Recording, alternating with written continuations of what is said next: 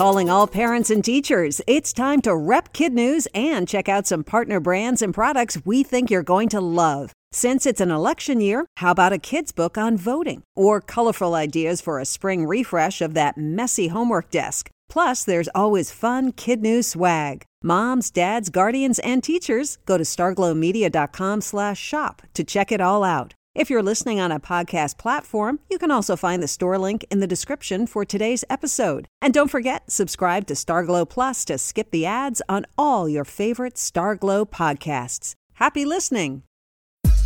Good morning and welcome to Kid News. I'm Tori. Today is Monday, July twelfth, twenty twenty-one. And we begin with a British billionaire successfully opening the stars to a whole new kind of tourist industry.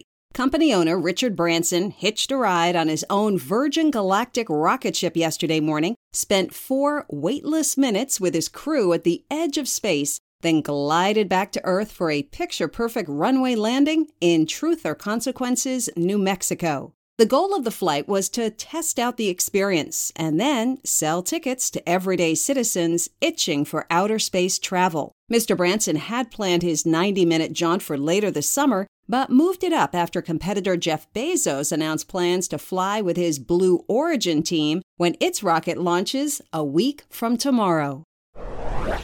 As it turns out, the latest Scripps National Spelling Bee champion is a dual threat. fourteen-year-old Zaila Avant-Garde of Harvey, Louisiana, is not only the contest's first-ever African-American winner, she's also a dynamo on the basketball court with three Guinness World Records for her dribbling abilities. After her bee victory, she was offered a full ride at Louisiana State University, but has said in the past she hopes to play for Harvard. She also wants to test her skills in the W N B A someday and maybe even work at NASA. In case you're wondering, Zaila's winning word was Muria, which we had to look up.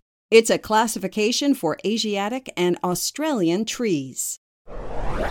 Vaccinated or not, the C D C wants all kids back in school in a setting as close to normal as possible. To that end, the health agency announced Friday that teachers and students who've had their shots won't need to mask up indoors, but those who haven't should. While most states are expected to follow the guidelines, at least one state is saying no. In California this fall, masks will still be a must for everyone. State officials say it's safer and that requiring them will also ensure that all kids are treated the same, shot or no shot. There's another big COVID debate, and that's whether a booster is needed. Federal experts say not yet, but drug makers think otherwise. Pfizer is working on a third shot and intends to seek emergency use by August. One country wants its social media influencers to keep it real, and it's not a request. It's now the law. According to Norway's recently passed body pressure regulation, those who post professionally will need to say if or when they edit their selfies. The goal is to fight back against the mental health damage done when kids compare themselves to unrealistic beauty standards. The idea has support, but many Norwegians are skeptical of how officials will know who's breaking the rules or how it will be enforced. Even so, pretty much everyone agrees it's a step in the right direction.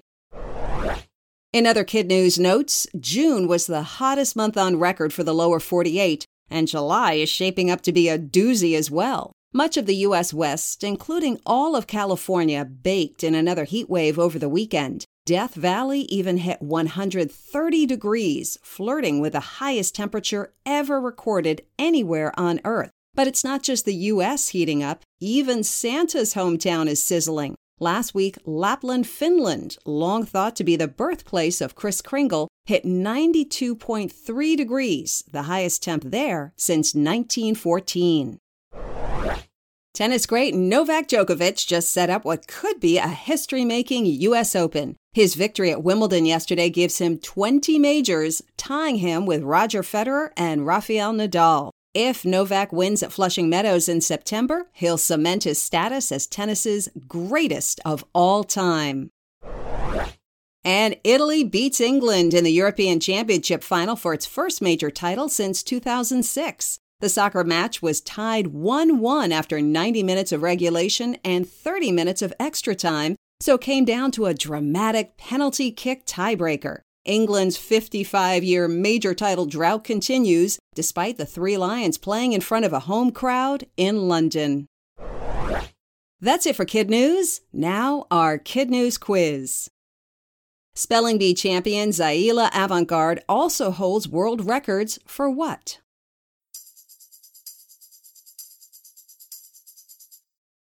Dribbling basketballs. What's the latest back-to-school COVID debate?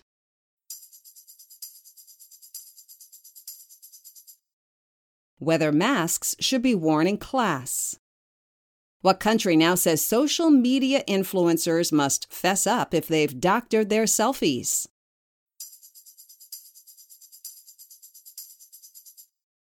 Norway. Who was the first billionaire to ride his own rocket?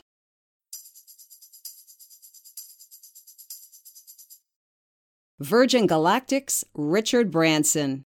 And one for the road. There's more to the Branson-Bezos rocket story than who got the first ride. The two companies also differ on where space actually begins. Mister Branson and Virgin Galactic follow NASA and the F A A's definition, which says space starts fifty miles up at the so-called Armstrong line.